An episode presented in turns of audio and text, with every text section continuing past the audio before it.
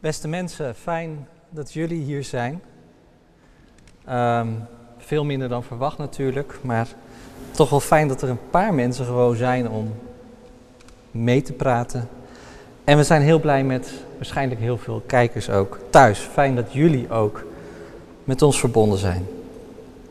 Op de poster voor dit debat stond het roer om. Nou, dat hebben we geweten afgelopen uh, maandagavond.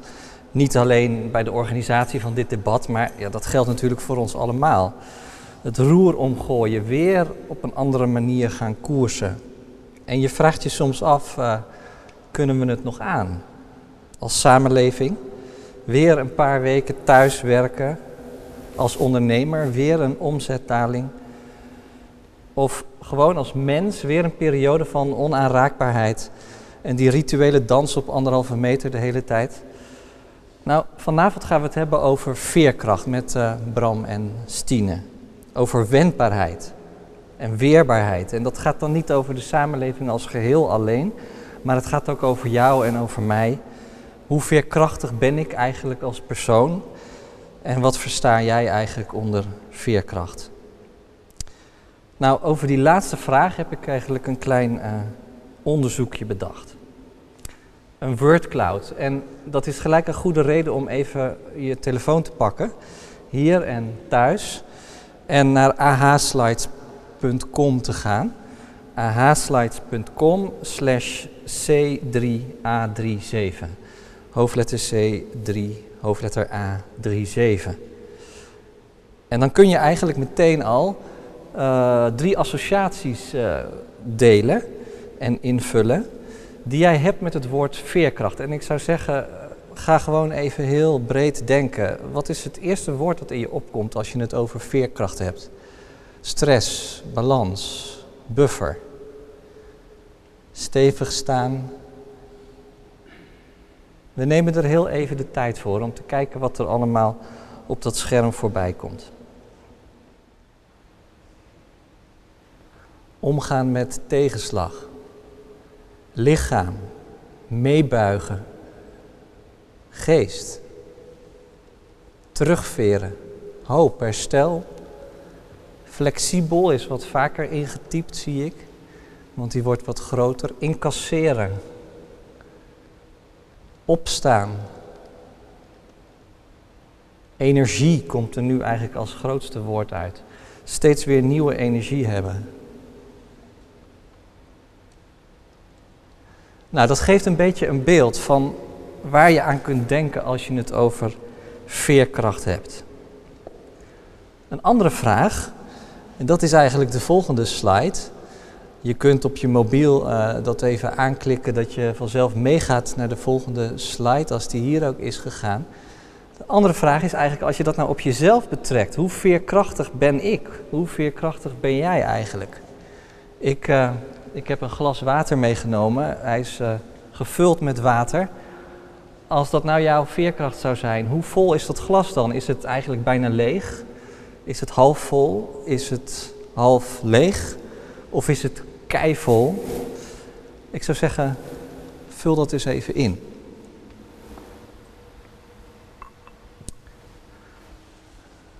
En dan zien we dat uh, voor 20% van de kijkers en de aanwezigen hier het glas kei vol is. Dat is goed nieuws, maar voor uh, eh, 10% is het glas half leeg. En de overgrote meerderheid zegt het glas is uh, half vol. Optimisten dus. En dan een laatste vraag, om nog eventjes over veerkracht na te denken. Waar bouw jij eigenlijk je veerkracht op? Is dat op je werk? Is dat in gezelschap met anderen? In de sportschool, in de stilte, ergens anders? Of uh, zeg je, uh, wist ik het maar? Je mag uh, meerdere dingen aanklikken, maximaal drie. Gelukkig zijn er een paar mensen die het eigenlijk niet weten, die zeggen, wist ik het maar. En dat is een goed bruggetje naar onze gasten, want zij gaan ons vertellen, hoop ik, maar misschien ook wel niet, hoe we veerkracht op kunnen bouwen. Onze eerste gast vanavond is uh, filosoof en schrijver en programmamaker bij de publieke omroep. Je kent haar misschien van het televisieprogramma Dus Ik Ben, wat gebaseerd is op een boek dat ze schreef met dezelfde titel. Ze werd geboren in Denemarken, maar verhuisde al op jonge leeftijd naar Nederland. Ze weet waarom vrouwen van apen houden, want dat is het onderwerp waarop ze promoveerde. En schreef boeken over liegen, over liefde tussen Turken en Europeanen, over emoties, over identiteit. En als filosoof reisde ze door de wereld van yoga, mindfulness en spiritualiteit. Stine Jensen, hartelijk welkom.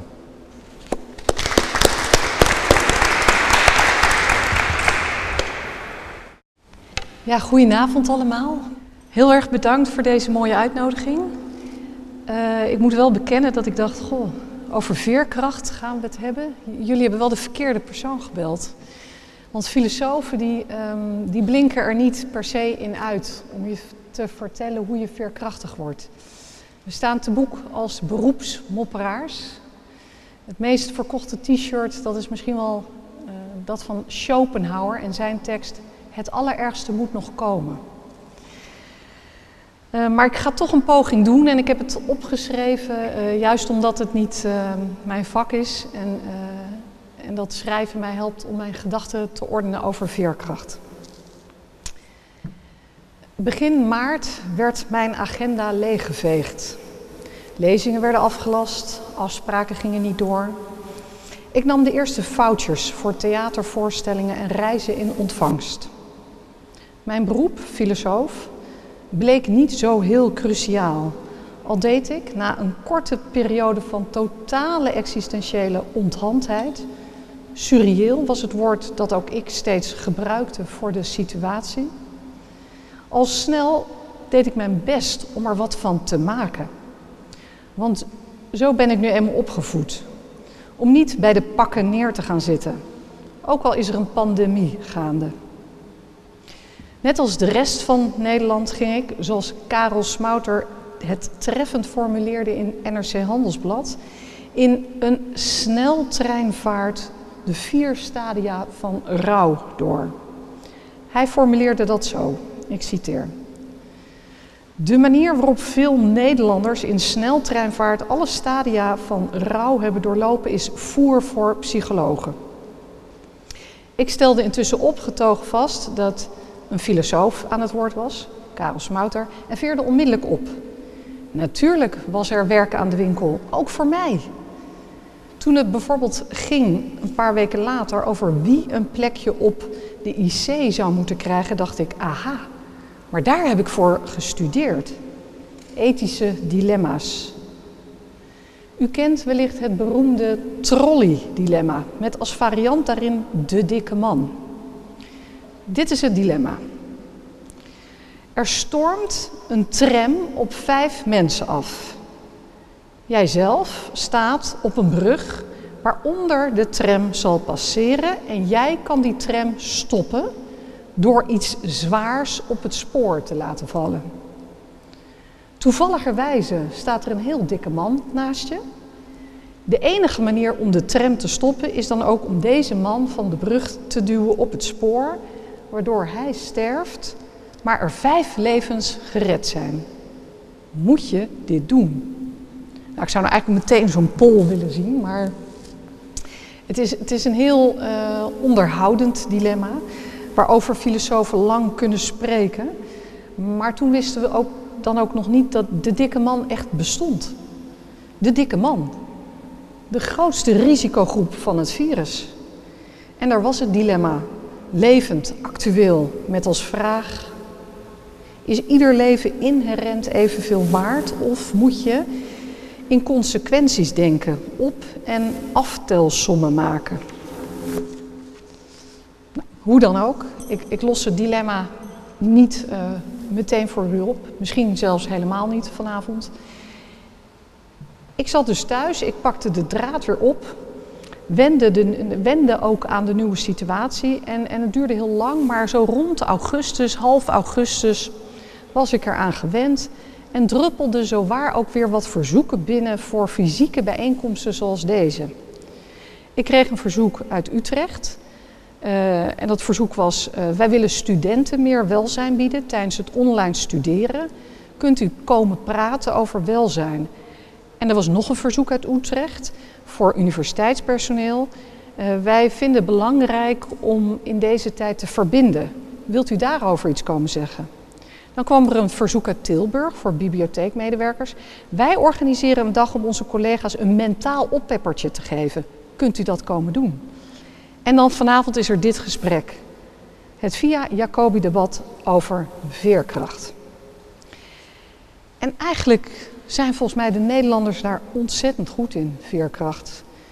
De Nederlander is, en ik spreek even met hele grote woorden, maar daar ben ik, als filosoof ben ik wel een beetje van het algemeniseren. Daar geniet ik ook van. Hoe eh, groter de stelling, hoe meer er eigenlijk ook van klopt. Um, maar goed, de Nederlander is denk ik een positief ingesteld mens. En dat maak ik op uit die verzoeken. Want men wil dus heel graag bijeenkomsten over welzijn, verbinden, mentaal oppeppen en veerkracht.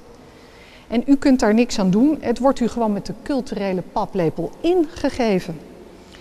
Uitdrukkingen als de schouders eronder of liedjes als we zullen doorgaan tot het einde van de maan. Die wijzen in de richting van een volk dat van doorzetten, vallen en weer opstaan weet. Ik herinner me ook nog het heel grappige commentaar van een ontzette Française die haar visie geeft op de Nederlandse vrouw in een boekje dat heet Dutch Women Don't Get Depressed.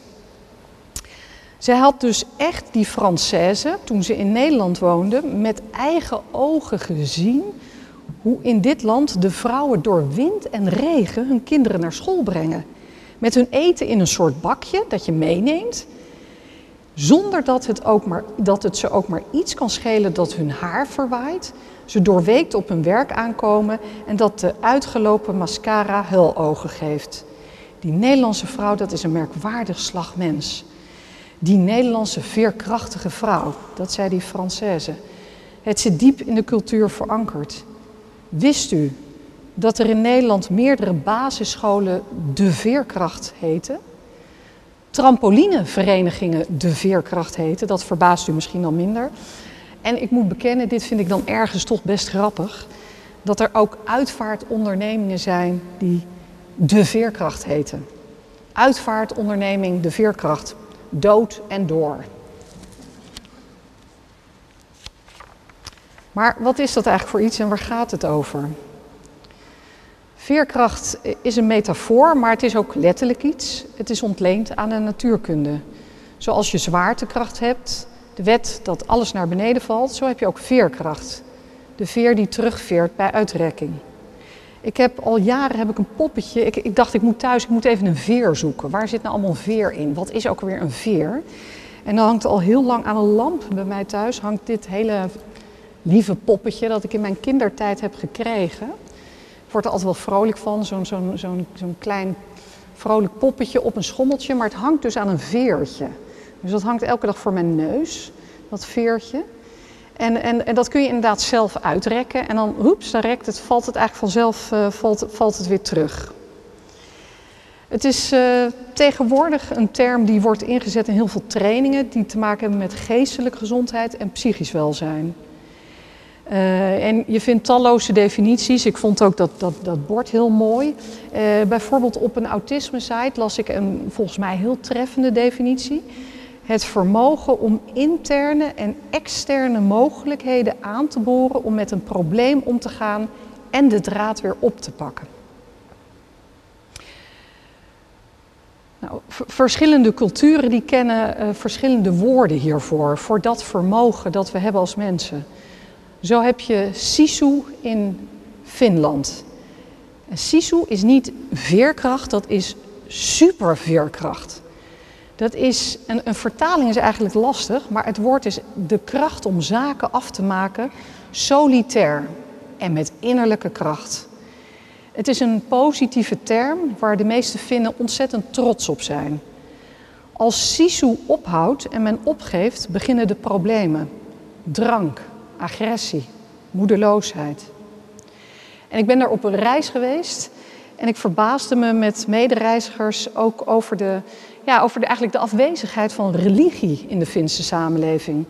Sisu lijkt daar de vervangende seculiere term die de Finnen aanspoort om kracht te vinden en te halen uit, uit zichzelf. Niet uit iets van buitenaf, uit zichzelf, ook niet uit de omgeving. Sisu, dat zit van binnen. In Engeland heb je de term resilience. Um, ook met die gedachte dat je niet kunt terugvallen op God of op anderen, maar je moet de kracht om door te gaan en niet te snel opgeven, ook in jezelf zoeken. En solitair je angsten onder ogen zien. Uh, tegenwoordig heb je ook een term die veel wordt gebruikt waarin men probeert het te meten. Hoe veerkrachtig is de mens? Dat is mental toughness. Uh, dat is tegenwoordig ook echt een buzzword in sport- en leiderschapsonderzoek. Het werd in 2002 gemunt door de Schotse wetenschap Peter McLeod. En het wordt nu wereldwijd gebruikt om prestaties in sport, op scholen en in bedrijven beter te begrijpen en te verbeteren. Dus hoe kunnen we eigenlijk veerkracht uh, nou, kweken, aanboren? En, en, wie heeft er meer van de anderen? Maar het wordt wel vertaald naar, een, naar iets toughs, mental toughness. Um, het is volgens McClough uh, het meest verkeerde, verkeerd geciteerde en toegeëigende begrip uit de wetenschap. Door rechts wordt het vaak ten onrechte gelezen als een pleidooi voor meer mental toughness. Door links als een bewijs dat de tegenhanger, gevoeligheid, kwetsbaarheid wordt ondergewaardeerd. Mental toughness is opgebouwd uit vier componenten: zelfvertrouwen, uitdaging, controle en toewijding. En hoe hoger je op die assen scoort, hoe meer mentale hardheid je hebt. Hoe veerkrachtiger je bent. Ja, ik heb die test zelf ook gedaan, dat was natuurlijk ontzettend leuk. Er rolt gewoon een getal uit van 1 tot 10. En op die as had ik een 4. Mijn een-eigen tweelingzus een 7. Die had dus meer mental toughness. Die wint ook veel meer wedstrijden dan ik, dus klopt wel. Maar ik zat wel op het gemiddelde. Ik zat wel tussen 4 en 7. Dat is een leuke test. Je kunt hem online uh, doen trouwens. Kunt u meten hoe mental tough u bent. Veerkracht, sisu, resilience, mental toughness. Het wordt vaak als een deugd gezien, als iets dat je kan trainen. En als opvoeder, ik heb een dochter van tien, uh, moet ik zeggen dat ik het ook zo zie. Ik zie het ook echt als mijn taak als opvoeder, hoe lastig het ook is, dat ik mijn, mijn dochter veerkrachtig maak voor het leven. Weerbaar ook, een synoniem wat ook net genoemd werd. Dus toen mijn dochter klein was, ging ze vaak zo plof onderaan de trap zitten en dan zei ze met een grote glimlach: Mama tillen. En als ik dat niet deed, kwam er eerst een pruillip en daarna een stevige manipulatieve huilbui. Mama tillen, dat werd steeds onvriendelijker. Het werd een bevel. Het werd een commando. Maar ik moest haar leren doorzetten dat ze zelf die trap op zou gaan lopen. Dus ik moest daarmee haar veerkracht trainen om het haar zelf te laten doen. Terwijl het een stuk sneller gaat als ik het zelf doe. Nou, ik wil als eh, startschot voor het debat of het gesprek of de dialoog of whatever van deze avond nog één punt over veerkracht ter overweging meegeven. Ik zei het al, ik begon zo. Als filosoof ben ik uh, beroepssomberaar. En ik maak me eigenlijk ook soms zorgen over het overmatig inzetten van termen als veerkracht, innerlijke kracht, kracht in jezelf. Dat is een heleboel kracht bij elkaar. Maar een veer, een veer kan stuk. En waar zit de veer in een mens? Zit die in een brein? Zit die in het lichaam? Is het, het is een delicate kwestie. En als de sleutel, en de sleutel zit hem misschien niet in kracht, maar in het loslaten. Juist dus, want ik merk dus als die veer, het veren, dat is niet als je hem uitrekt, maar als je hem loslaat. Dan ontstaat het, het, het wiebelen of het meebewegen. Dus niet in het keihard trekken aan die veer. En misschien nog een punt. Ik blijf, ik blijf een beetje die beroepsmopperaar, hè, maar we gaan straks de opgewekte kant op met Bram. Toch, Bram? Jij gaat. Ja, ja. Ja, jij moet de somberheid bestrijden, dat is gewoon jouw taak.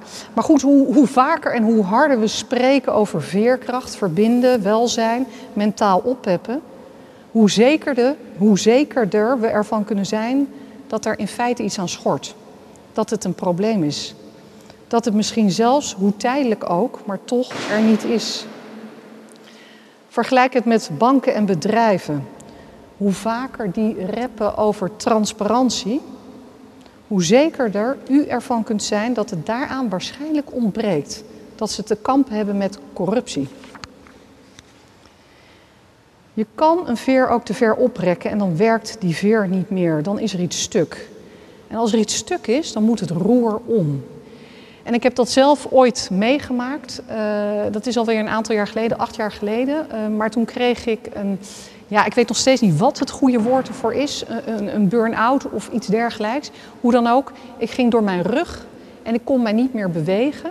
Ik werkte op de universiteit. Ik, ik, ik maakte ontzettend veel uren. Ik combineerde zoveel dingen tegelijk. Ik had ook net een kind gekregen. Nou, het was allemaal heel veel. Ik ging door mijn rug. Dus fysiek knakte ik. Ik kon mij gewoon niet bewegen. En mijn eerste reactie was: nu moet ik er pillen in gooien. Ik moet door. Maar dat, dat moest natuurlijk helemaal niet. Het roer moest om. En ik heb het roer toen ook omgegooid. En dat was een, een lang proces, moet ik zeggen. Uiteindelijk, uh, ik beschrijf dat proces ook in mijn boek Go East, ben ik uh, het hel gaan zoeken in de Oosterse filosofie. Om mijzelf tot stilstand te brengen en van doen meer in zijn te komen. Zijn met dat wat is en dan vooral zijn met de moeilijke momenten. Daarmee durven zijn. Dus met het verdriet vooral. Durven voelen. Um, die metafoor, veerkracht, die kun je ook volgens mij ook overstretchen. Veerkracht gaat uit van een veer die werkt. Maar Bram Bakker, wat moeten we doen als de veer stuk is? Kunnen we dan met die term veerkracht werken? Ik maak me nu echt wel zorgen over een aantal beroepsgroepen. Daar wordt heel veel veerkracht van gevraagd op dit moment. Programmeurs van zalen, theaters, bioscopen. Hoeveel veerkracht kun je blijven vragen van ze? Um, nou, als filosoof maak ik de problemen doorgaans erger. Of ik zeg het liever altijd zo: ik breng de verwarring op een hoger niveau. Maar ze gaan dus naar een psycholoog of naar de psychiater als ze een echte oplossing willen. En ik hoop dus dat nu uh, Bram Bakker die geeft. Dank u wel.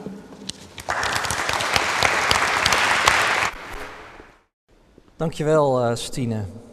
Je zegt ik ben een beroepssomberaar, maar uh, met die mental toughness zat het redelijk goed. Tenminste een vier van de zeven, dat is toch een half vol glas, toch? Zeker. Half vol. Onze tweede gast is uh, Bram Bakker.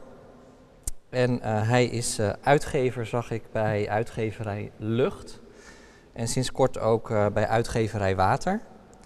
Dus dat belooft wat. Hij is psychiater en publicist en hij staat ook regelmatig in het theater. In 2015 met het programma Geen Paniek. Vorig jaar met het programma Wat beweegt de hardloper.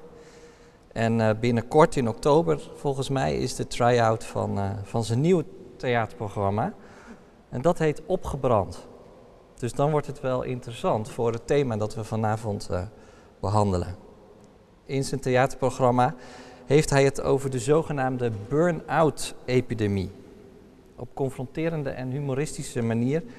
Als ervaringsdeskundige en als zorgprofessional gaat hij daarop in. Nou ja, opgebrand ben je volgens mij helemaal niet, want ik luisterde een podcast met Bram Bakker waarin hij vertelde dat hij aan het trainen was voor een uh, triathlon.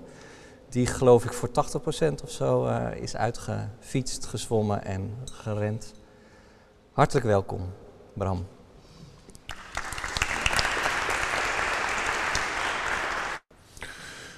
Nou, het wordt uh, dealen met hooggespannen verwachtingen. Um, ik, heb, uh, ik heb alweer wat van je geleerd, Stine, dat is fijn. Um, ik zit op een heel ander spoor. Ik heb, ik heb ook niks voorbereid, ik heb er wel over nagedacht. En ik denk al maanden na over um, wat is hier nu aan de hand. En ik ben ongelooflijk blij met het thema veerkracht. Ik vind het fantastisch dat wij het woord veerkracht van stal halen. Maar dat zeg ik vooral met het petje op van een dokter. Een psychiater heeft geneeskunde gestudeerd. En de dokters laten ons op een bepaalde manier, en ik zeg niet dat ze hun best niet doen of dat het geen aardige mensen zijn, die laten ons natuurlijk behoorlijk in de steek. Want vanaf dat het begonnen is, hebben wij allemaal deskundigen. Die zijn allemaal deskundig in een virus wat we helemaal niet kennen. Dus de vraag is hoe deskundig ben je dan? Maar ze willen allemaal graag naar een praatprogramma, dus ze zitten iedere avond deskundig te doen. En ondertussen gebeurt er iedere dag iets wat het allemaal weer in een ander perspectief zit zet. En daar vind ik dat thema veerkracht zo interessant. Want of, of het coronavirus in deze gedaante nog lang onder ons, onder ons is of niet, dat weet ik ook niet. Of het vaccin er voor de herverkiezing van Trump gaat komen of niet, dat weet ik ook niet. Volgens mij weten we allemaal heel weinig. En waar we tegenaan lopen zijn de beperkingen van het model wat ons doen en laten nu domineert. En daar, daar wil ik wat over zeggen. Want we vliegen alles aan vanuit een medisch model. En in een medisch model staan klachten centraal. En het woord kracht komt bij de dokter eigenlijk niet of nauwelijks voor. In ieder geval veel te weinig. Je moet al richting positieve psychologie gaan om het over kracht te hebben. Dus wat we zien is, wij worden met z'n allen bedreigd door een virus. Dat geeft een crisis. Er staat ook uh, met veerkracht door de crisis als, als thema. En daar gaat het eigenlijk al mis, denk ik, omdat crisis, het is een cliché, maar wel een waar cliché, crisis is ook een kans. En ik ben een beroepsoptimist. Uh, ik denk, er zit altijd iets in het glas en het maakt niet uit hoeveel procent het gevuld is. Het gaat erom hoeveel erin zit en wat we daarmee doen. En iedere medische aandoening is een optelsom van aanleg en omstandigheden. En wat corona ons biedt, zijn voor iedereen ongekende omstandigheden, waarin de aanleg van ons allen tot uiting komt of niet. Even een vergelijking. Als je in een cultuur uh, bent opgegroeid en leeft waarin je geen alcohol mag gebruiken, dan komt jouw aanleg om aan de drank verslaafd te raken, die komt nooit tot uiting. Als je allergisch bent voor kiwis, maar je hebt nog nooit een kiwi gegeten, dan is er niks aan de hand. Dus aanleg alleen is niets. De omstandigheden die erbij komen leiden tot het plaatje.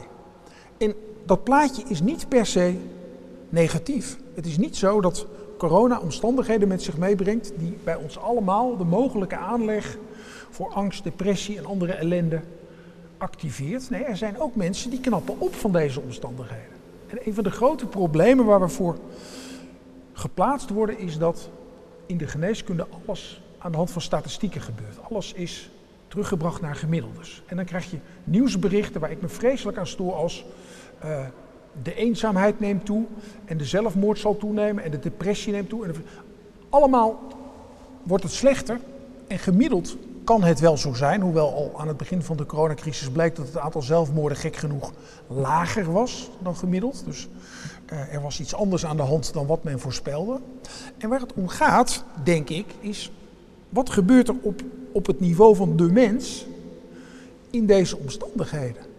Dan kan dat leiden tot klachten en dan kom je bij een dokter en die doet hartstikke zijn best en die kan je misschien heel goed helpen met een recept Prozac. Maakt mij niet uit. Maar voor hetzelfde geld komt jouw kracht tot leven. Ik ken serieus ook de afgelopen maanden mensen met zeer ernstige psychische problemen die onder corona zijn opgeknapt. Die ineens het gevoel hebben, hé, hey, het, het, het leven wordt nu echt spannend, ik voel me meer betrokken. We weten uit statistieken, toch een gemiddelde, dat als er oorlog is ergens, dat het aantal mensen wat een depressie krijgt afneemt.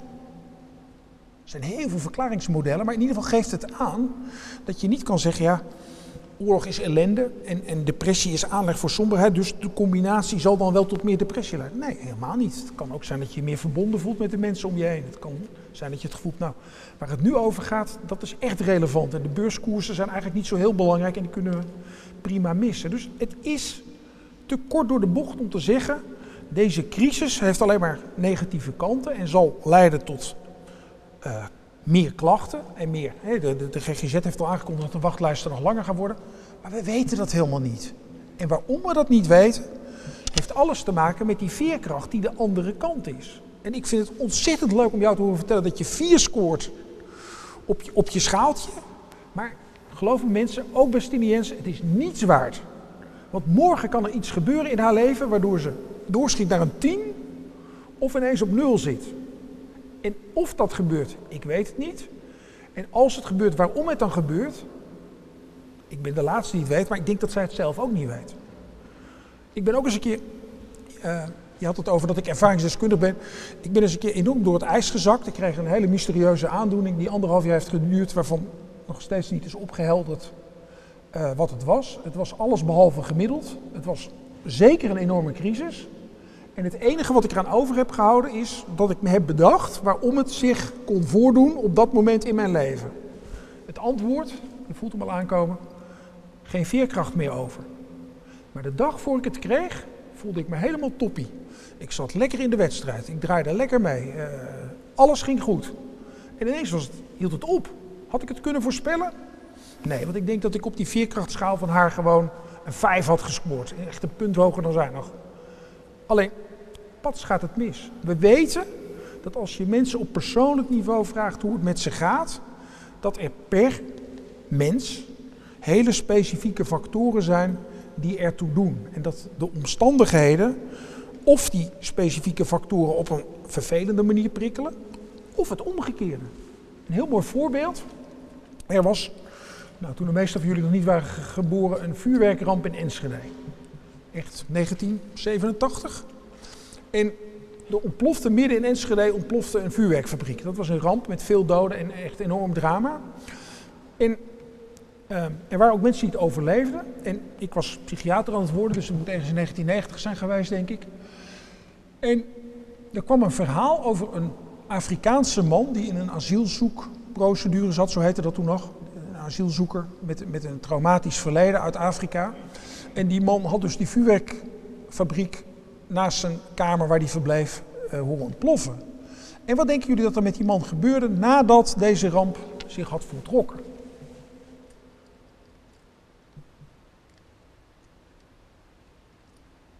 Nee, niemand durft. Wat zeg je? Hij gaf? Grote paniek, ja. Nou, dat, dat is wat je zou verwachten. Hè? Dus je bent al getraumatiseerd en dan komt er nog een traumatische ervaring overheen en dan wordt het, dan wordt het erger.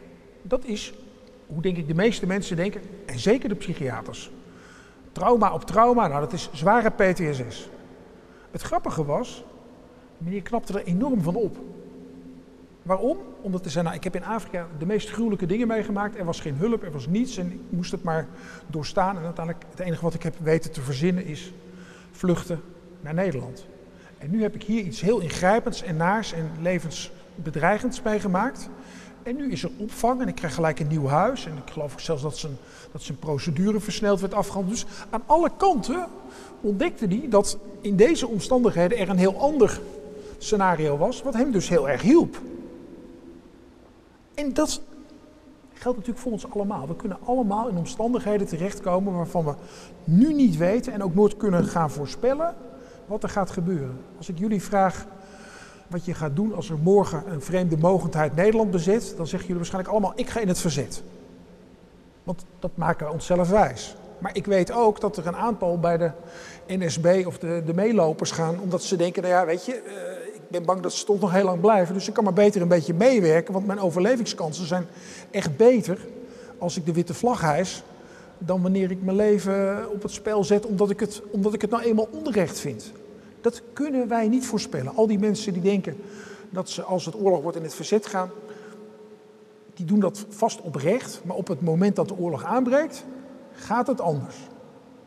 Waar het over gaat vanavond, wat mij betreft, is dat we weg moeten bij gemiddeldes. Dat het medische model met alleen maar gemiddeldes onvoldoende ruimte biedt aan het individuele verhaal, wat per persoon anders is. En wat, wat ik heb gezien en heb ervaren de afgelopen maanden is dat corona in ieder mensenleven andere dingen naar boven heeft gebracht. Wat ik, wat ik heb gehoopt, maar ik ben een beroepsoptimist.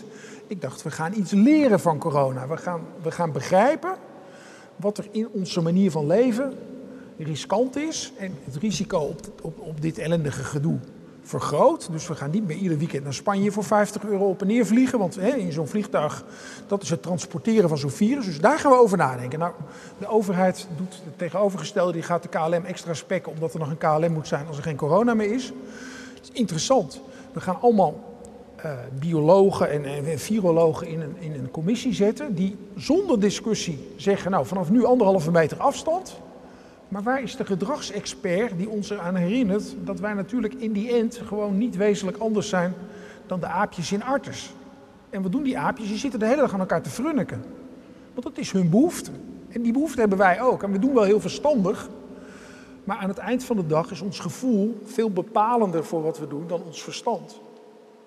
Waarom gaat het mis? Onder invloed van alcohol, dat komt omdat dat verstand uitgaat en mensen vanuit hun gevoel gaan opereren. En mensen hebben dan klaarblijkelijk het gevoel dat het lekker is om elkaar op de schouders te slaan of uh, tegen elkaar aan te gaan hangen. Dat is de onderstroom waarin we zitten. En het is ontzettend fijn dat we goed kunnen nadenken en dat we vooruitgang boeken door te sturen op ons verstand. Maar als er nou iets is wat corona ons leert, wat mij betreft, is het dat verstand relatief weinig waard is. Want het was zo voorspeld dat het ging komen, maar we hadden de moeite niet genomen om ons erop voor te bereiden. Bill Gates, die zit nu eh, in een of andere uh, paranoïde pact of zo, weet ik veel. Maar volgens mij had die man toch jaren geleden alles gewaarschuwd dat er zoiets als een pandemie zou kunnen komen. Heeft niemand naar willen luisteren. Nu zitten we er middenin en gaan we alles ter plekke verzinnen. En de les, die pakken we niet. Je kan er heel optimistisch naar kijken en dan zeggen mensen, ja, 100 jaar geleden hadden we de Spaanse griep. En nu hebben we corona. Nou, dan zijn we vooruit gegaan. Want we kunnen slimmer met corona omgaan dan destijds met de Spaanse griep. Dus dat heeft ons verstand ons gebracht. Maar het gevoel daaronder, ik weet het niet. Ik durf niet namens jullie of voor jullie te zeggen van uh, de depressiescore gaat van 3,8 terug naar 3,4. Er zijn ook hele rare berichten. Vorige week weer dat de levensverwachting is toegenomen. Ja, corona zit nog niet in de statistieken. Ieder jaar komen er Ehm, de waarderingen voor ons levensgeluk. Die waren geloof ik twee weken geleden. En het was weer even hoog als altijd. En bij de vorige crisis in 2008, die een financiële crisis was, bleek er ook al geen aantasting van ons levensgeluk te zijn. Ondanks de financiële crisis. Dus op individueel niveau slagen mensen er klaarblijkelijk in om hun leven de moeite waard te laten zijn. Maar dat, dat komt niet omdat we allemaal een mondkapje hebben en ons daardoor beter voelen. Dat komt doordat we in staat zijn op een andere manier betekenis te geven in andere omstandigheden. Ik heb het ganzenborden herontdekt de afgelopen maanden. En allerlei truttige uh, bordspelen. En ik trek mijn kinderen achter een mobiele telefoon vandaan, want je kan niet de hele dag alleen maar op je mobiel. Dat argument had ik eerder niet, dus toen zaten ze alleen maar op hun mobiel. Corona helpt om contact te maken. Dus er is een crisis, maar een crisis, nogmaals, is een kans. En die kans die zit bij ons individueel. En het aller, aller, allerbelangrijkste wat we moeten doen volgens mij, is niet denken, dit is voor ons allemaal dezelfde bedreiging en dit vraagt van ons allemaal dezelfde reactie. We moeten ons realiseren dat het voor iedereen anders is en dat iedereen de uitdaging heeft om er iets van te maken. En dan ga je weg bij evidence-based uh, behandeling A is beter dan behandeling B. Dan beweeg je toe naar wat is passend bij Jan of Piet of Truus of Klaar. En daar is geen protocol voor. We kunnen alles verzinnen over hoe we met dat virus om moeten gaan. En dat zullen we ook blijven doen. Maar dwars daardoorheen moeten wij bedenken wat het voor ons verhaal betekent. En ehm, om nog een laatste voorbeeld te geven. Er zijn ongelooflijk veel mensen die op het punt stonden om burn-out te raken, gered door corona. Want die konden ineens niet meer zo hard werken. Die hoefden ineens niet meer in de auto, in de file. Die konden gewoon thuis werken. Er zijn echt ook mensen die er enorm van hebben geprofiteerd dat er corona kwam. En er zijn dus ook mensen die hebben bedacht: hé, hey, wacht eens even, ik was niet goed bezig, maar dat merk ik nu ik gedwongen wat rustiger aan moet doen. Dat is ook mijn eigen verhaal. Ik, pas toen ik gedwongen werd rustiger aan te doen, kon nadenken over waarom ik, waarom ik zo druk was. Nou, in die zin is corona een unieke kans om je te heroriënteren. En vooral denk ik, jijzelf als mens, wie, wie zijn voor jou belangrijk, wie doen ertoe? En hopelijk ook voor ons met z'n allen, want als wij met z'n allen vaststellen dat we anders met elkaar om kunnen gaan dan we gedaan hebben. En dat persoonlijk contact met minder mensen misschien wel veel meer waard is dan op Facebook 5000 vrienden hebben. Dan kunnen we dingen veranderen. En dat begint, ben ik van overtuigd, bij hoe wij ons eigen verhaal maken. En hoe wij nadenken over onze eigen veerkracht. En de veerkracht is nooit 0 en is nooit 10. De veerkracht is iets wat met de omstandigheden meebeweegt. En de dag dat het dat het niet meer gaat, die kunnen we niet voorspellen. Want daarom hebben we die burn-out-epidemie, omdat al die mensen geloven dat hun veerkrachtscore, als hij vandaag vier is, morgen ook vier zal zijn. En dat is niet zo. Nou, nu hebben we debat, denk ik. Dank jullie wel.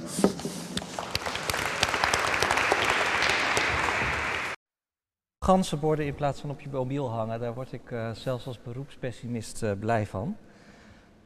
Um, dank jullie wel uh, allebei. We gaan hierover met elkaar in gesprek en ook met de zaal en met de mensen thuis. Ali Lasje die zit hier ook aan tafel en die representeert eigenlijk jullie allemaal. Jullie kunnen straks vragen stellen, opmerkingen maken. En ja, jij filtert ze er eigenlijk een beetje uit wat relevant is. En dat gaat via AH-slides. Ja, ehm, heb ik nu, ja. Ehm, niet alleen via AH-slides, als ik meteen maar even het woord mag nemen. In de YouTube-chat wordt ook al het een en ander gevraagd en opgemerkt. Allereerst wordt Bram Bakker gecorrigeerd dat de vuurwerkramp in mei 2000 uh, was. Nou. En dat is, ik vond het al vreemd, want ik was al geboren en ik dacht, waar, waar, zijn er dan twee vuurwerkrampen geweest? Twintig jaar geleden, oké. Okay. Um, mei 2000. En daarnaast zijn er eigenlijk al wat vragen gesteld, maar daar kunnen we zo meteen op terugkomen.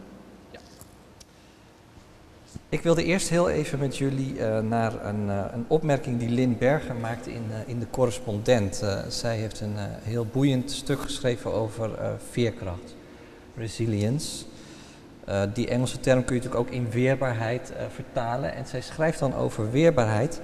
Goed omgaan met tegenslag, snel herstellen wanneer dingen misgaan en je aanpassen aan veranderende omstandigheden, dat zijn volgens tenminste één Amerikaanse business school de must-haves van de 21ste eeuw. En zij stelt er dan zelf al een vraag bij, uh, waarom eigenlijk? En mijn vraag aan jullie zou zijn, en dan zou ik eerst aan Stine willen vragen, ben je het daar eigenlijk mee eens? Zijn dat nou eigenlijk must-haves? Of zegt dat ook niet iets over hoe wij naar de mens kijken? Je hebt het al een beetje wel aangegeven, van dat we altijd maar weerbaar en veerkrachtig moeten zijn. Maar hoe weeg jij zo'n... Uh... Zo'n uitspraak? Ja. Ja, um, nou, must-haves, daar, moet ik, daar moet ik even, daar blijf ik eh, gewoon in hangen.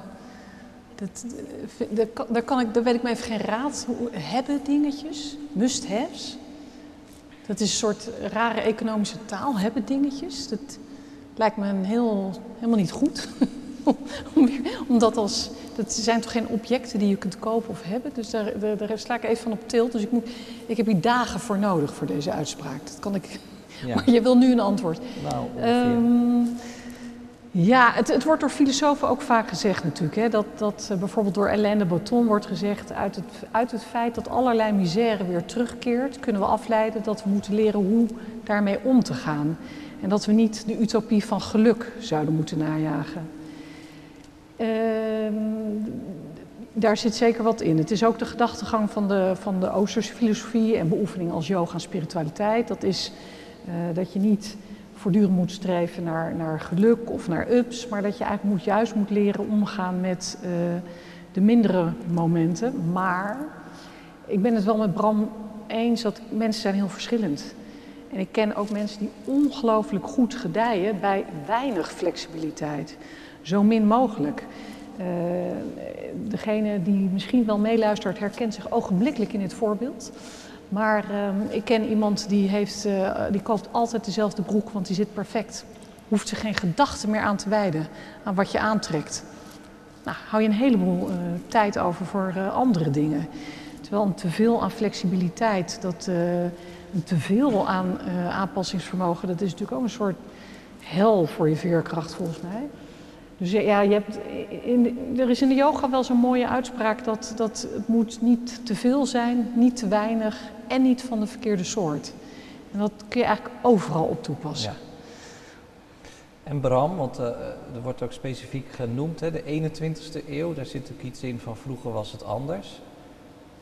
Hoe, uh, hoe ja, kijk jij naar deze uitspraak? Waar het wat mij helemaal betreft helemaal misgaat is bij het woordje snel.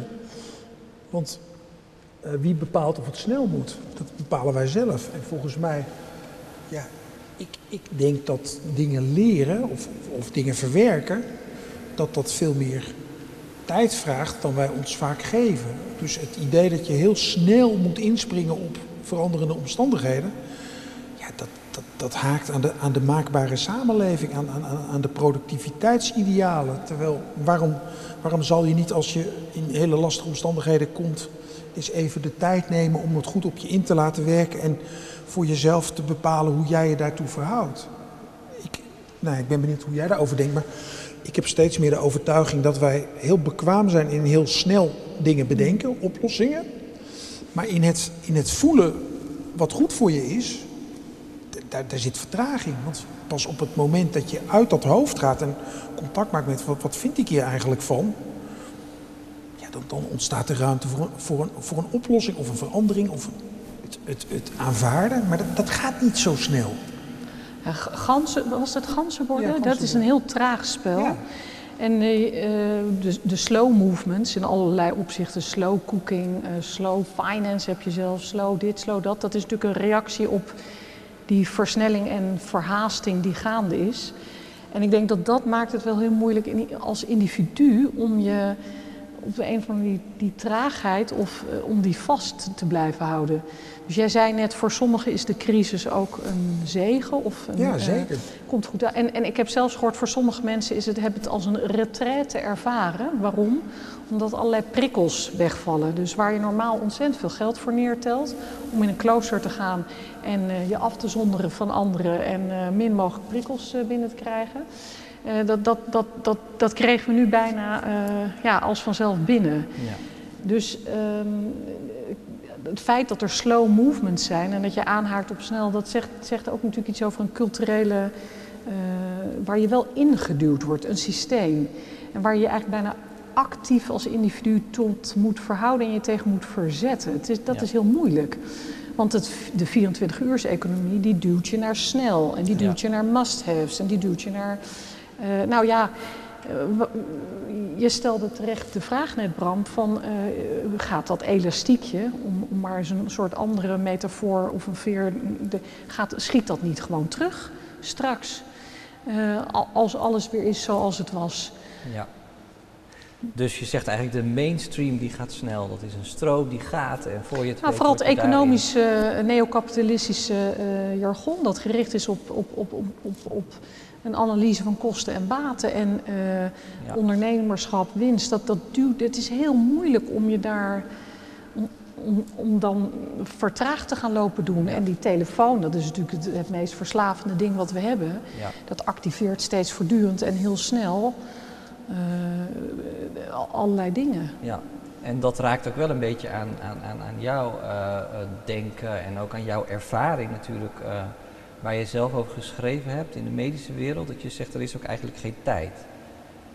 Nee, alles, draait, alles tijd. draait om productiviteit. En ik, ik, ben, ik ben de laatste man op aarde die zich als fan van Donald Trump zal afficheren. Maar het enige wat ik wel van de man geleerd heb is, is, is de, de agenda van de media.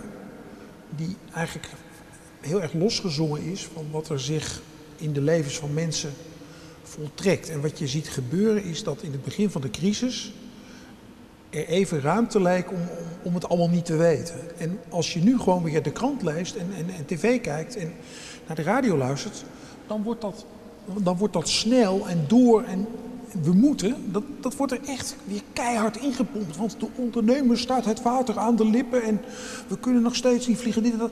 En ik denk steeds, maar, maar moet dat dan? Hebben we dan nu niet de mogelijkheid om te besluiten dat, dat we het met wat minder doen? Waarom, waarom moeten we altijd omzetstijging hebben? Ik heb geld genoeg, ik moet er niet aan denken dat dat ik nog meer geld heb.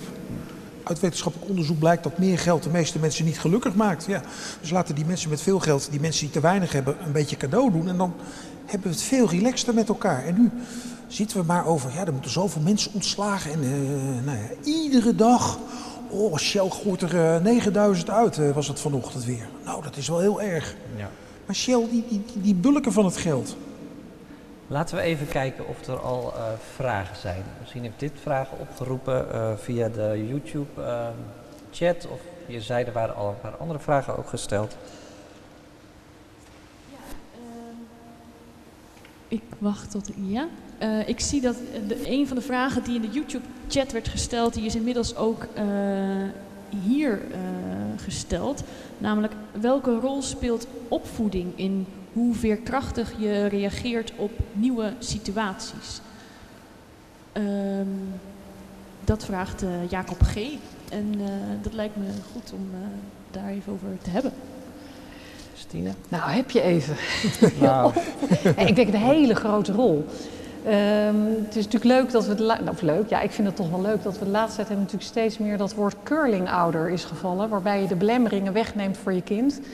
En dat komt uit Scandinavische landen, de curling-ouder. In Zweden spelen ze veel curling namelijk. Daar baden ze het, glas, het, ehm, het, het ijs eh, glad, eh, zodat je weinig hobbels tegenkomt. En een van de dingen waarvan gezegd wordt dat het je veerkrachtig is, is dat je eh, die hobbels wel tegenkomt. En, eh, en daar dus je toe leert verhouden, daarmee om leert gaan.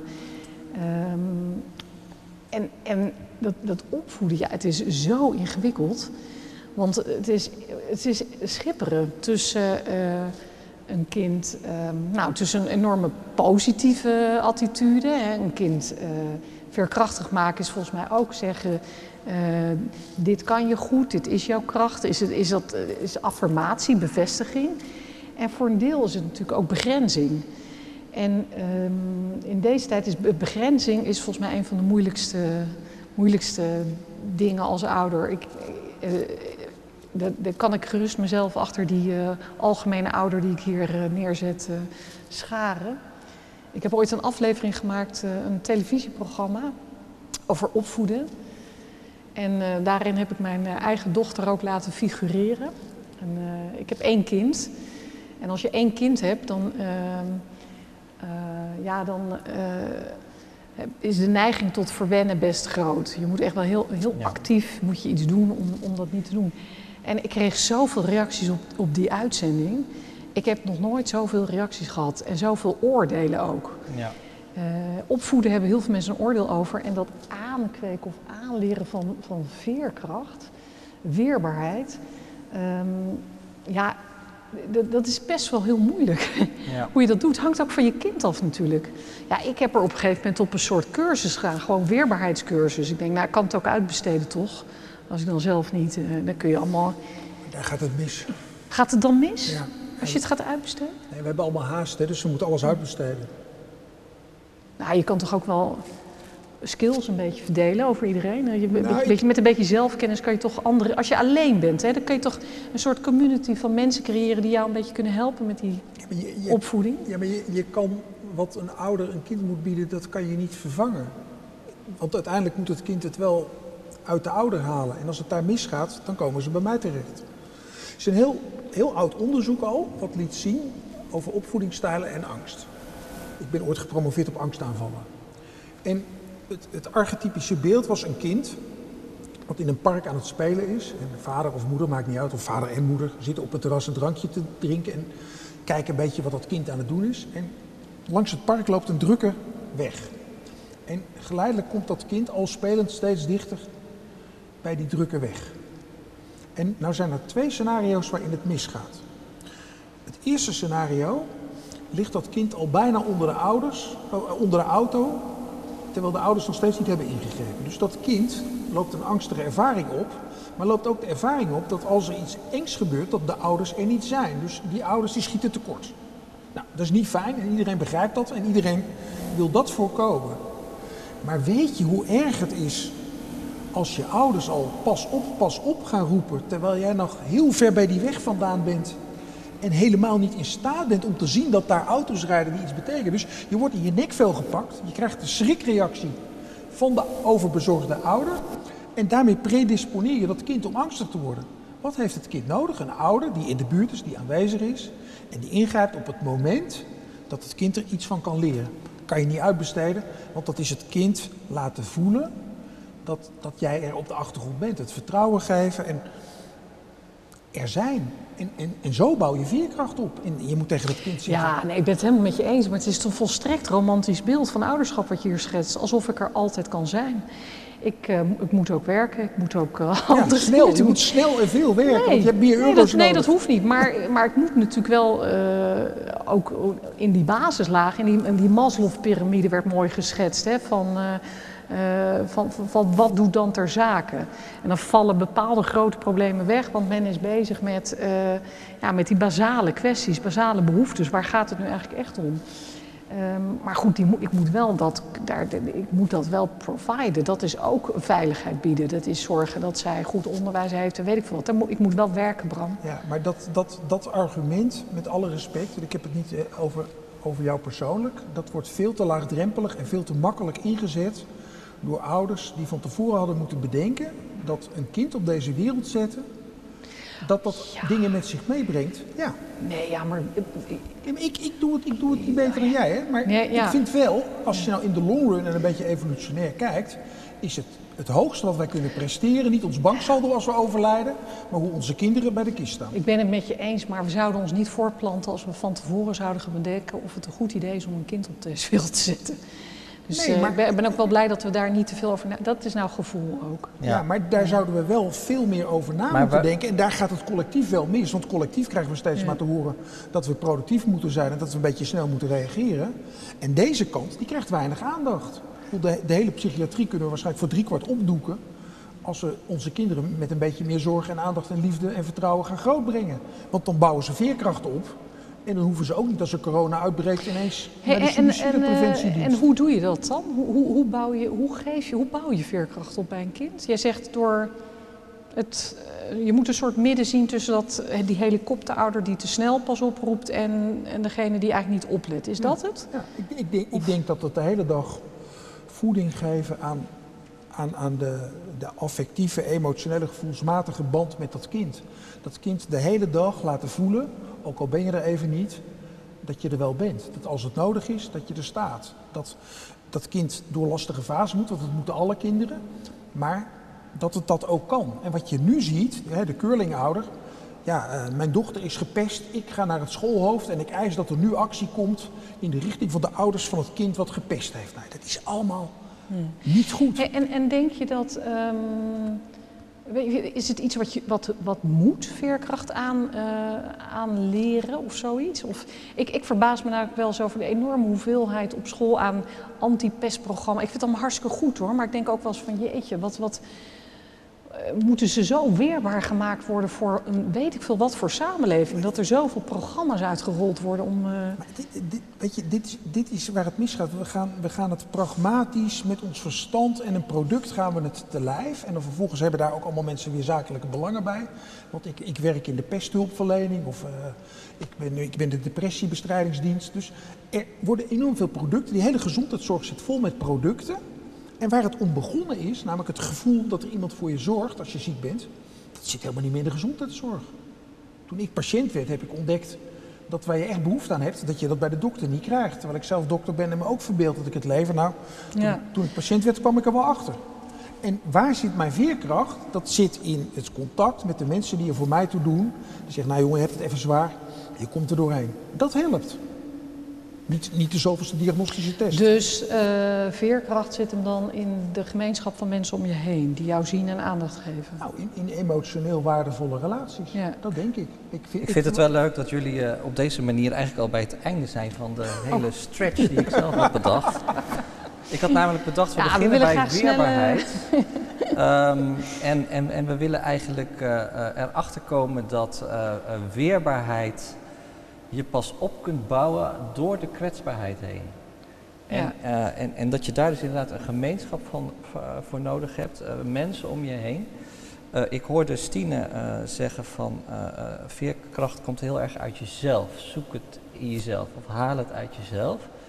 Ehm, kun je, ja, hoe, eh, in welk verband zei je dat? Ehm, Kun je zelf ook, Nou, hè, ik want we zei hebben dat het nu heel erg over, ja. over opvoeding gehad. Ja. Eh, laten we dat dan even eh, parkeren. Eh, Ja. En even hebben over, want dan heb je het over het kind, wat je weerbaar maakt en wat je veerkrachtig maakt. Maar als we het nou even op onszelf eh, toepassen, zijn we zelf veerkrachtig? Nou, ik, ik, ik, en hoe kunnen we daarin groeien zelf? Ik, ik haak wel aan op dat je nu even het woord kwetsbaarheid laat vallen. Want ehm, in de focus op veerkracht en weerbaarheid wordt misschien toch inderdaad wel iets overgeslagen. Hè? Wil je als een soort sneltreinvaart daar naartoe? Ja, Terwijl daar zit natuurlijk iets onder van, van kwetsbaarheid, gevoeligheid, mogen falen, durven falen. precies. Dus dat is eigenlijk Ehm. ook de volgende stelling die ik had, eh, eh, had uitgezocht. Die komt van Jules Evans en volgens mij komt die uit een boek van jou, eh, Stine. Dat zelfverlies misschien wel een taboe is voor de kritische mens. Ja, zeker ja. Goeie quote. Komt uit jouw boek, Ja. volgens mij. Ja, hij is dan van Jules, had ik hem zelf maar bedacht. Mooie quote. Maar kun je, Ja. kun je daar nog iets verder op, eh, op, op, op doorgaan? Van wat spreekt jou juist aan in, in, in, in deze quote? Nou, ik, als ik me herinner, komt het uit een boek dat hij geschreven heeft over extase en zelfverlies. En dat, we in, eh, dat beweert hij in de westerse cultuur eigenlijk veel gericht is op eh, controle, vasthouden en ratio. En eh, het zelf ook eh, alsof er een, een één zelf is. eh, dat je narratief heel moet houden, dat er een, een, een taboe zit op dat zelfverlies. En wat daar allemaal ook aan vasthangt. Zelfverlies is hartstikke eng.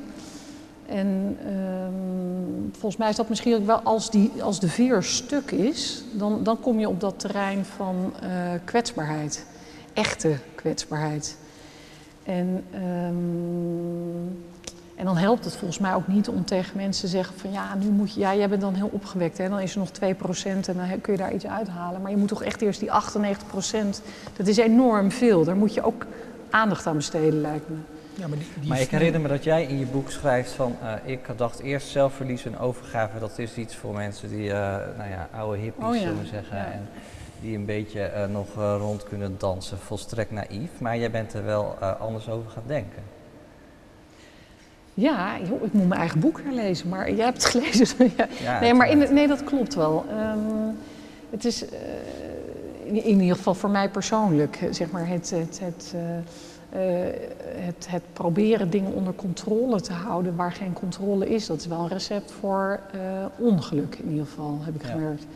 En ehm, zelfverlies, eh, ja, ik vind het ingewikkeld, want er zit volgens mij ook wel een, schadelijk kantje aan. Hè, van waarom zou je dat zelf willen verliezen? Eh, en hoe doe je dat? Eh, met drugs of mediteren, dat vind ik nogal een verschil. Hè? De, de- Ja. Beide zijn een soort highway naar verlichting of naar, in ieder geval, ja. Dus, ehm, wa- wat was ook alweer precies je vraag?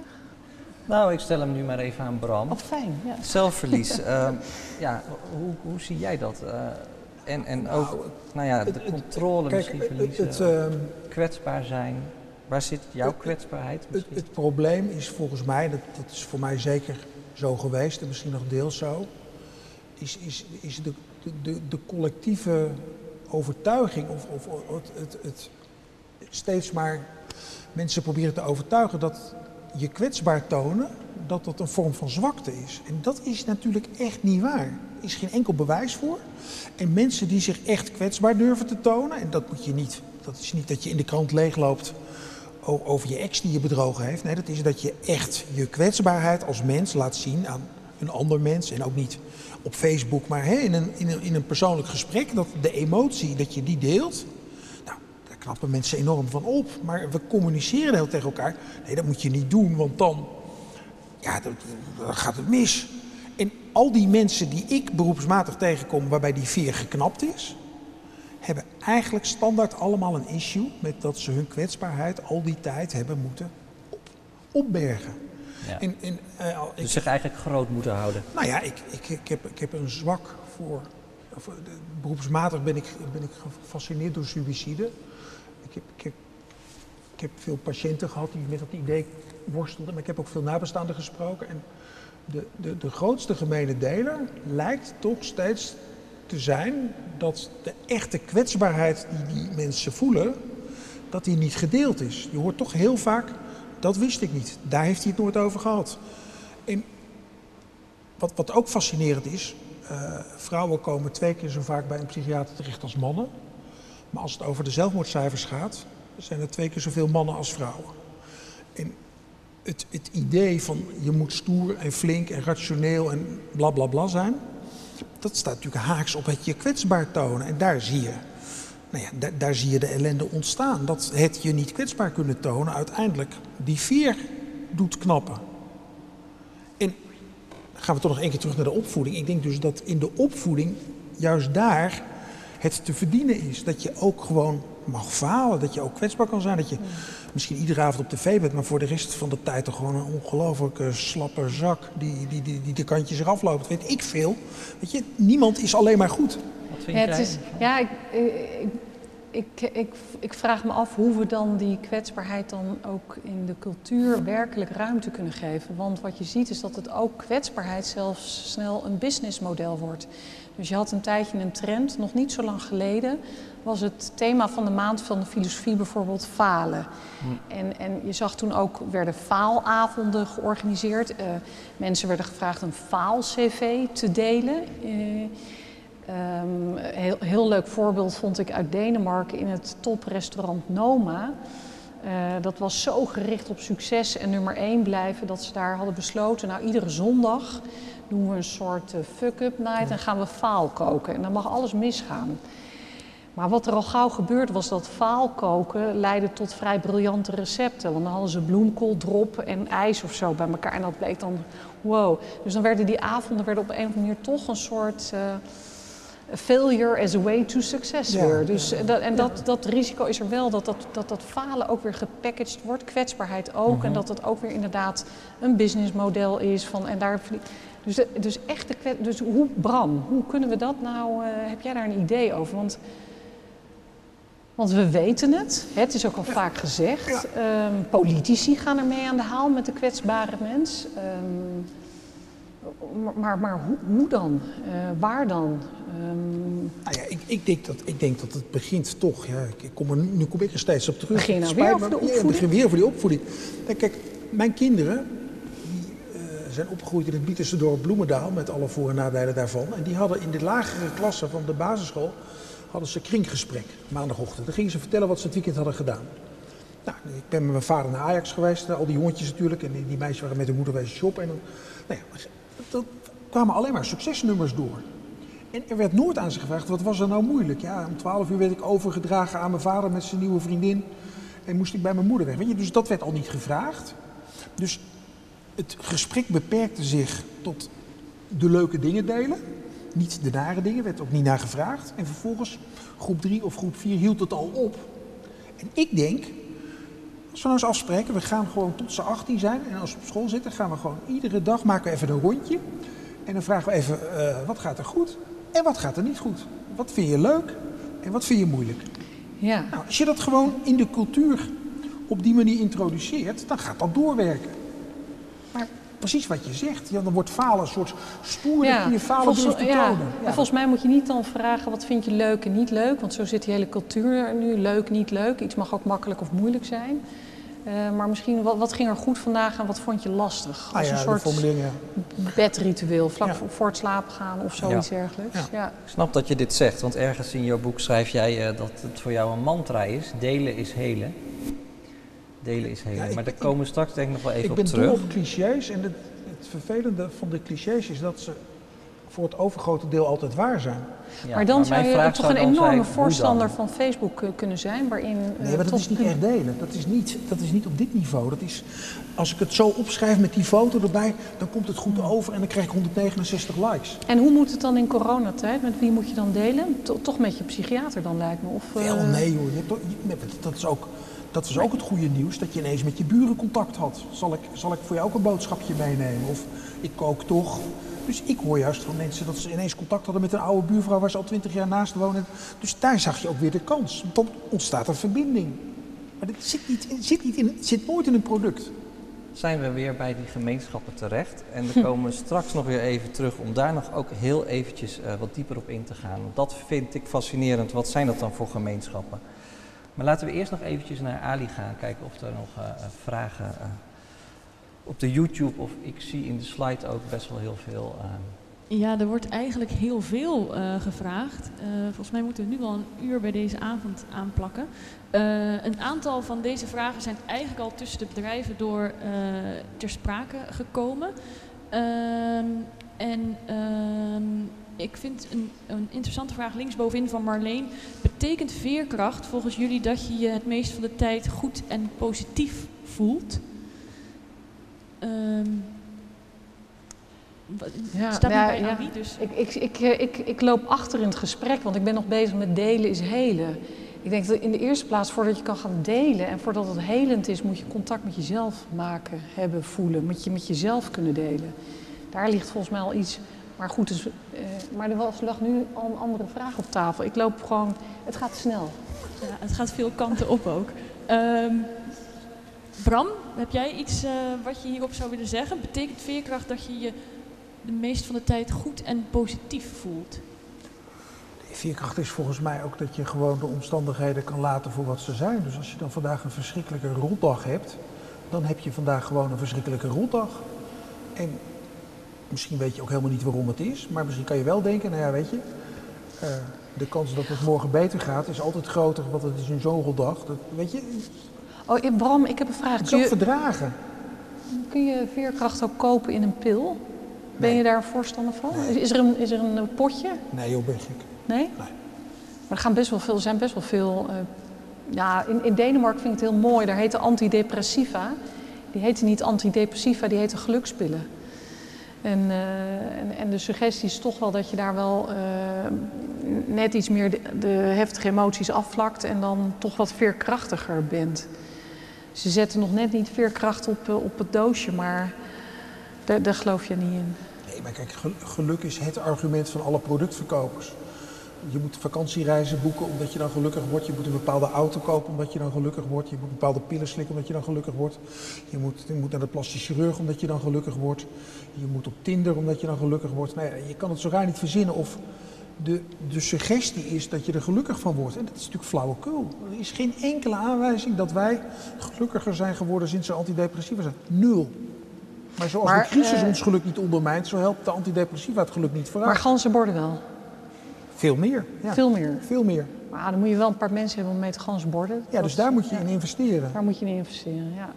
Want anders zeggen, zeggen je buren, ja, maar je hebt toch die pillen, dan hoeven we toch niet met jou te ganzenborden. Laten we nog heel even teruggaan naar wat je net zei, eh Stine. Ehm, want dat vond ik wel eh, interessant. Je zei, we gaan eigenlijk te snel. We gaan te snel, we stappen eigenlijk ergens overheen. We gaan ergens aan voorbij.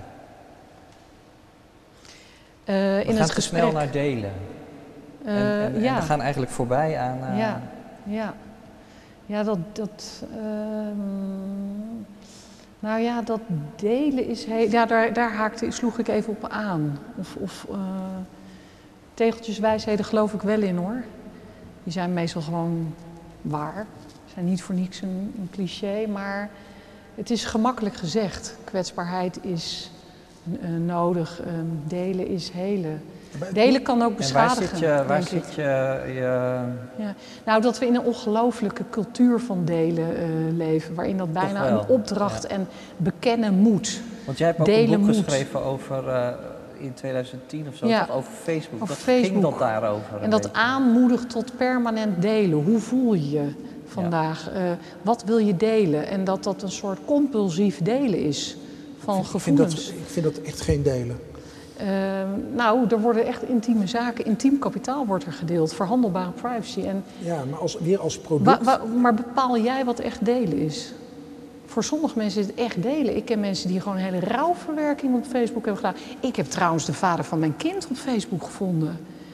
Nou, nou. Nee, maar ik, Ja, doordat we aan het delen sloegen. We legden ook, en we vervolgens sloegen we aan het, aan het delen. Dat heeft echt als een tierenlier heeft een kind opgeleverd. Daar hebben we niet eerst een heel gesprek over gevoerd, dat dan weer niet. Maar Maar ik ben er niet tegen. Het gaat erom hoe, hoe verbonden kun je zijn met, met dat medium ertussen. En als je kijkt bijvoorbeeld naar het pesten, wat erger is geworden sinds de sociale media zijn, heeft dat alles te maken met dat als ik iets naars tegen jou zeg en zie dat jij in de emotie schiet, dan kan ik nog een keer tegen jou zeggen, ja Stine, zo bedoelde ik het niet hoor. Omdat ik zelf een beetje schrik van de reactie die ik bewerkstellig. Maar als ik op Facebook zit, wat is die Stine Jensen toch een ongelooflijk dom wijf. Weet ik, hé, iets wat er gewoon nergens op slaat. Maar ik zie niet eens wat het aanricht bij jou en bij de mensen die dat lezen. Want ik krijg helemaal geen feedback. Maar dan is de coronacrisis toch best wel een grote crisis. Nee, wat, Want daar gaat zoveel online nu. Daar wordt, zoveel, daar, daar wordt nu heel veel in geïnvesteerd. Voor studenten, die moeten thuis college volgen. Eh, die, die, die, die, die mogelijkheden waarin deelmomenten ontstaan, die worden natuurlijk wel echt eh, geminimaliseerd. Ja, maar, ja, maar dat, wordt ons, dat wordt ons voorgeschreven door belanghebbende partijen die zeggen dat het zo moet. Maar jij zei net, vond ik heel interessant en ook relevant, je moet eerst oké met jezelf zijn. Nou, misschien is corona wel een uitgelezen kans om vast te stellen of je eigenlijk oké bent met jezelf. Want Je zit thuis, je kan allemaal dingen niet. En dan kom je er dus achter of je oké bent met jezelf. Toen ik het aan mijn cerebellum kreeg en van de een op de andere dag thuis zat, toen dacht ik, nou morgen is het over. Toen dacht ik, over een week is het over. Toen dacht ik, over een maand is het over. En uiteindelijk, gedwongen door het Ja. thuiszitten, kwam ik erachter dat ik niet oké was met mezelf. Nou, wat een cadeau joh. Ja. Kan dat eigenlijk? Kan dat eigenlijk volgens jullie, dat je oké bent met jezelf? Tuurlijk. Tuurlijk. Ja, eh, ja, ik denk het ook. En is dat een, is dat een gevoel? Is dat een emotie? Is dat een rationeel alles op een rij zetten en denken het is oké? Volgens mij is het in ieder geval niet een permanent soort gevoel. Het is misschien een tij, af en toe is het er.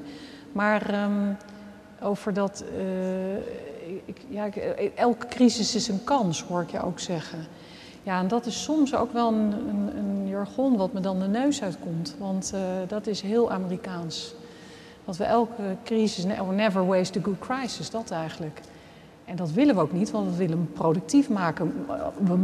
Hopelijk maakt hij ons veerkrachtiger. Ja, laten we daarop inzetten. Maar een crisis is gewoon eh, echt zwaar ellendig ook. En het is niet alleen maar, eh, een crisis is niet alleen maar een bedachte marketingterm om ons, eh, er is volgens, de crisis is reëel. Er zijn mensen om ons heen die sterven aan deze, aan corona. Er zijn dus, er gebeurt, er, loopt ook, dus ik, om meteen, ja, ook daar gaat het soms weer snel, hè? crisis is kans. Ja, maar dan gaat Ja. het weer in een product. En dan, Ja. dan, dan ben ik er ook op tegen. Want dan Ja. wordt het de slogan van de, Ja, van, van, van, van de verkoopjongens. Maar ja, waar ik de kans zie is juist in het je heroriënteren op jezelf en op wie ertoe doen. En ik stel heel vaak aan, aan, aan, aan patiënten de vraag, want dan zijn ze burn-out, want ze waren op weg naar een banksaldo van 6 miljoen. En ineens ontdekken ze dat ze het niet meer volhouden. Dan zeg ik, wat, wat wil je nou als je morgen doodgaat, of over een jaar, of over tien jaar? Hoe, wie staan er om jouw kist? En, en, en hoe, hoe belangrijk zijn die mensen die daar staan? Moeten er 600 of moeten er 6? Iedereen zegt, 6 is genoeg. ja. Zeg ik, heb je de relatie met die mensen, heb je die op orde? Is die relatie schoon? Is alles besproken? Heb je gedeeld wat je met ze wilt delen? Weten die mensen dat ze zo belangrijk voor jou zijn? Het antwoord is eigenlijk altijd nee, nee, eigenlijk niet. Ik ga dat nou eerst eens doen. Ja, ja dat, dat, kijk, ik denk dat, het een teken van veerkracht is op het moment dat je betekenis aan de crisis kunt geven. Ja. Dat, dat is een teken van veerkracht. Maar in feite, bij sommige crisis is, is er geen betekenis. En het feit, als je betekenis gaat geven, dan, eh, ja, dan ben je eigenlijk al op weg naar dat narratief wat je eruit gaat halen. Maar ik denk dat het in wezen moeilijk is om elke crisis betekenis toe te kennen op die manier. Ja. Sommige dingen zijn werkelijk betekenisloos, een willekeurig, grillig lot van het universum. Ik heb nu bij mij op de hoek in Amsterdam, eh, daar is een ongeluk gebeurd. Er is een 31-jarige vrouw in een blinde hoek van een vrachtwagen aangereden. En nu eigenlijk permanent is er eh, een, een, een hoek. Er zijn heel veel bloemen. Bra- brandt elke avond branden er lampjes. Er lo- ik zie steeds mensen langslopen en ze staan stil. Ze kijken ernaar. Het is een foto van haar. Er ligt, een, haar een knuffel, een witte... Er is zoveel. En je ziet voor ieder, moment, ieder mens is het een soort... ehm, ja, bijna death nudging, zoals het nu bijna heet. Dat bewust de dood ergens wordt gemarkeerd en ingebouwd om je bewuster te laten leven. Die plek wordt, wordt een hele bijzondere plek nu in Amsterdam. Eh, precies wat jij zegt, een soort moment van oké, dat sterven komt eraan. Wie, wat, wat wil je dan? Wat heb je betekend? Maar in feite, die plek, die herinnert je ook aan de volstrekte willekeur, ieder moment. En daar kun je eigenlijk heel moeilijk betekenis aan geven. Waarom zij wel door die vrachtwagen, ik niet? Je kunt op het moment dat jij in staat bent om van een crisis daar een veerkrachtig, daar dan, dan, ben je al, dan ben je er eigenlijk al uit, want dan ben je dat narratief, denk ik, al aan het formuleren. ja, mooi. De- denk je niet, Bram?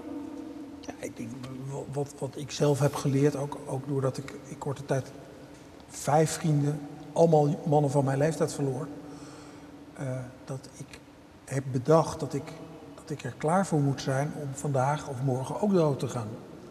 Dus dan ga je, ga je orde brengen in je, in je leven. Maar dat gaat niet over dat je naar de notaris gaat om je testament. Dat interesseert me helemaal niks. Dat gaat erom dat de relaties met de mensen die er zijn en die ertoe doen, het heeft mij heel erg geïnspireerd om aan de relatie met mijn vader te werken. Die man is 85, maar hoeveel wist ik niet van hem? wat wel belangrijk is, want hij leeft wel in mij voort. En er was zoveel wat ik niet van hem wist, dus ik heb geïnvesteerd in, in de relatie met mijn vader. En ik hoop dat hij er nog lang is. Voor hetzelfde geld ga ik eerder dood. Maar ik heb de relatie op orde kunnen brengen. En ik denk dat dat mijn veerkracht vergroot.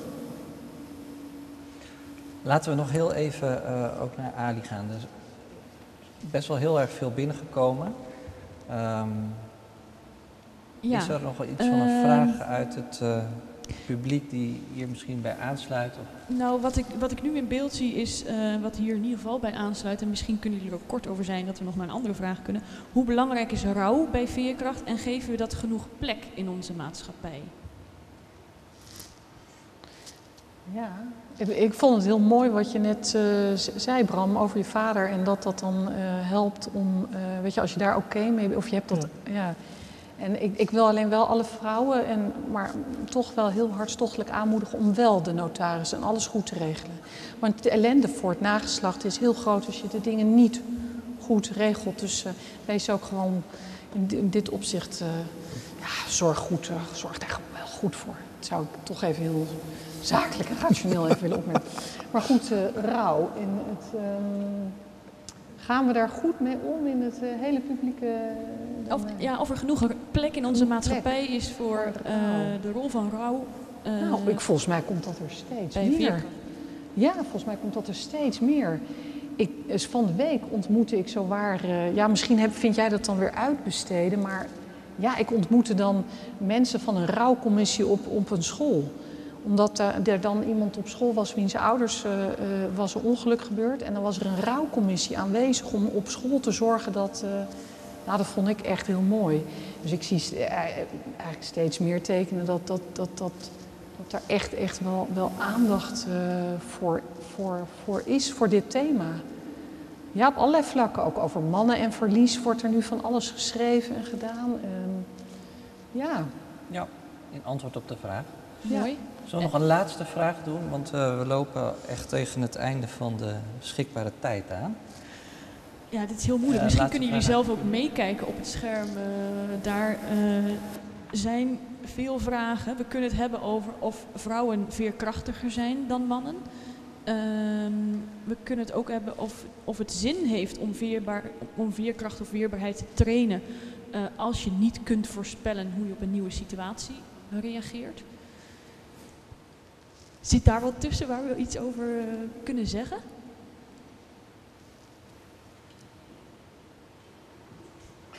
Nou, ik vind, vind, het een van de meest boeiende dingen aan deze crisis. Vind ik dat, dat je er wel achter komt hoe je reageert op een crisis. Uh, dus of je een doemdenker bent, of meer een struisvogel, of een plukte dagger.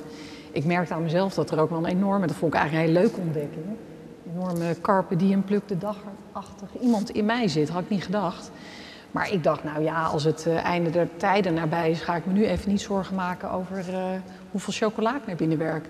Dat gaf zo'n vorm van ontspanning. Ja, ook de coronakilo's dan, maar ik vond het ook wel een soort prettig. Dus, en ganzenborden met een reep chocolade bij. Dat is inderdaad... Uh... heb je dat ook echt gedacht dan, dat het einde der tijden nabij was? Nou, nou, er is wel een soort één moment geweest, zo echt vlakbij dat ik, dat ik, dat ik, dat ik thuis zat te Netflix en toen keek ik uit het raam en toen kwamen, er eens, kwamen daar ambulances en mensen met pakken naar buiten. Toen dacht ik, dit is echt een hele rare situatie.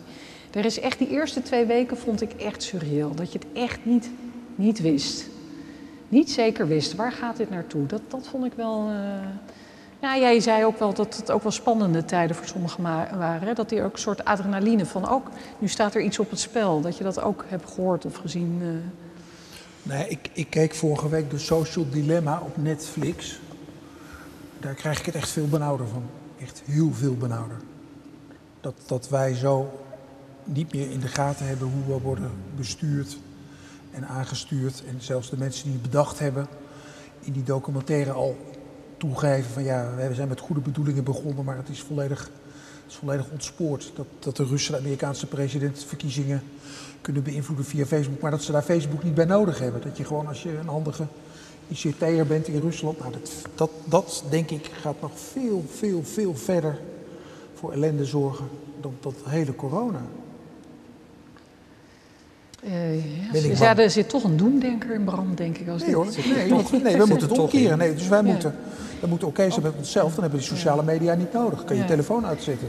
Maar wa- wat ik trouwens wel, eh, dat reageren op veranderingen, ja, meestal doen we, eh, reageren we op dezelfde manier. En het is eigenlijk, eh, het is eigenlijk een soort, het is een hele kunst om, om, om, om, om, om de dingen te veranderen, juist en anders te gaan doen. Dus Ik kreeg van, van een vriendin een hele simpele oefening. Die zei: Doe even je handen over elkaar. Nou, dat kunnen we allemaal even doen, onze handen over elkaar. En toen zei ze: Oké, doe, doe het nu even andersom. Nou, daar moet je, dan, moet je dan echt over nadenken. Dus je doet de dingen automatisch. En reageren op. Dat, dat, dat, doe je ook automatisch. Je schiet in dezelfde eh, zelfde mechanismen. En, en daar bewust worden, van worden en daar een pauze in bouwen tussen je instinct en, en je automatische reactie op een crisis. En, eh, en juist eh, kijken, ga en wil ik wel zo reageren? Dat, daar zit volgens mij ook heel veel veerkracht. Als je daar eh, eigenlijk met, met, met je hart en je hoofd een keuze in maakt. Hoe wil ik eigenlijk reageren? En niet automatisch in dus eh, Ja. die, die- ja, wat je altijd doet, schiet. Ja, dat is wel heel interessant, omdat ik ook bij de voorbereiding voor dit gesprek kwam ook wel eh, eh, ritualiteit eigenlijk. Eh, daar hebben we nu geen tijd meer om erover na te denken. Maar rituelen, hè, dat vind ik grappig dat je dan zegt van dit, ja inderdaad, ik zou niet goed weten hoe het anders moet. Dus rituelen, de manier waarop je dingen doet, spelen inderdaad ook mee met hoe je reageert op zo'n op zo'n crisis en ook hoe, veerbaar, hoe veerkrachtig je bent.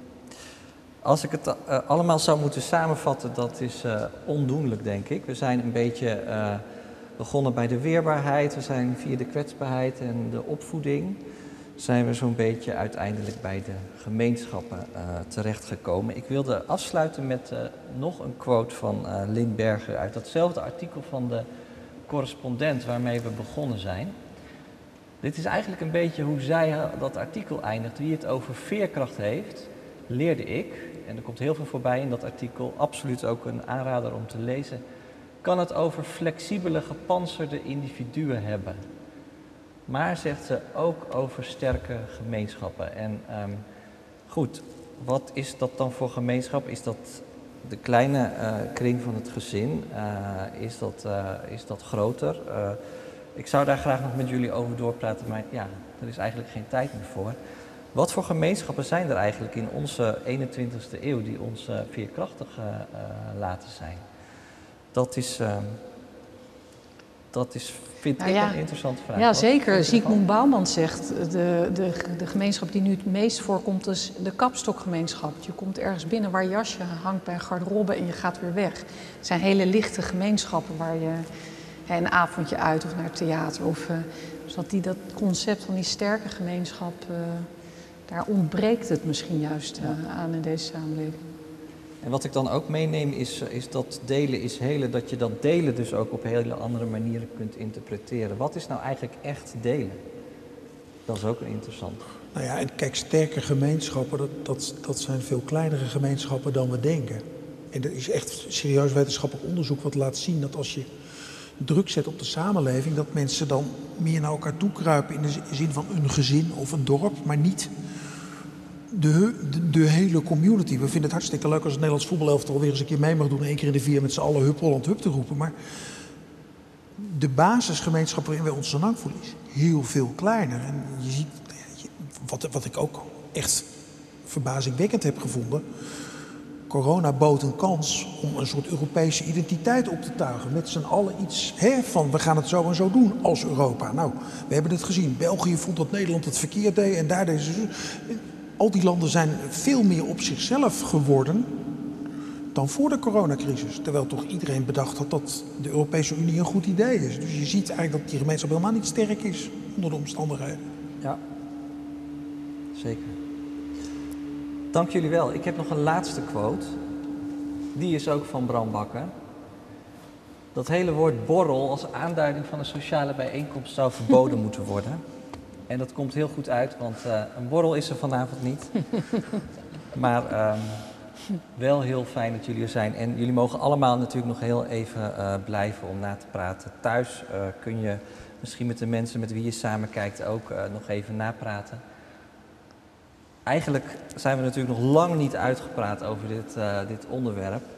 Dat is het leuke van zo'n debat en dat is het leuke van Via Jacobi, want we gaan er gewoon mee door de komende tijd. Dus kijk naar de website uh, www.viajacobi.nl, er komen allerlei activiteiten aan. Ik zag één vraag tussendoor komen, wat vindt de dominee eigenlijk van veerkracht? Dat ga ik hier niet zeggen. maar wel bij Via Traditie. We gaan psalmen in het Hebreeuws lezen, kijken wat voor poëzie dat is. Wat zeggen die schrijvers over veerkracht? Um, dus kom vooral, geef dit een vervolg. En voor nu uh, dank ik jullie heel hartelijk. Ik vond het uh, fantastisch om jullie hier uh, te mogen ontvangen samen met de hele commissie van Via Jacob. Nou, bedankt voor de uitnodiging. Ja, jullie ook bedankt. Ja. Hartelijk applaus.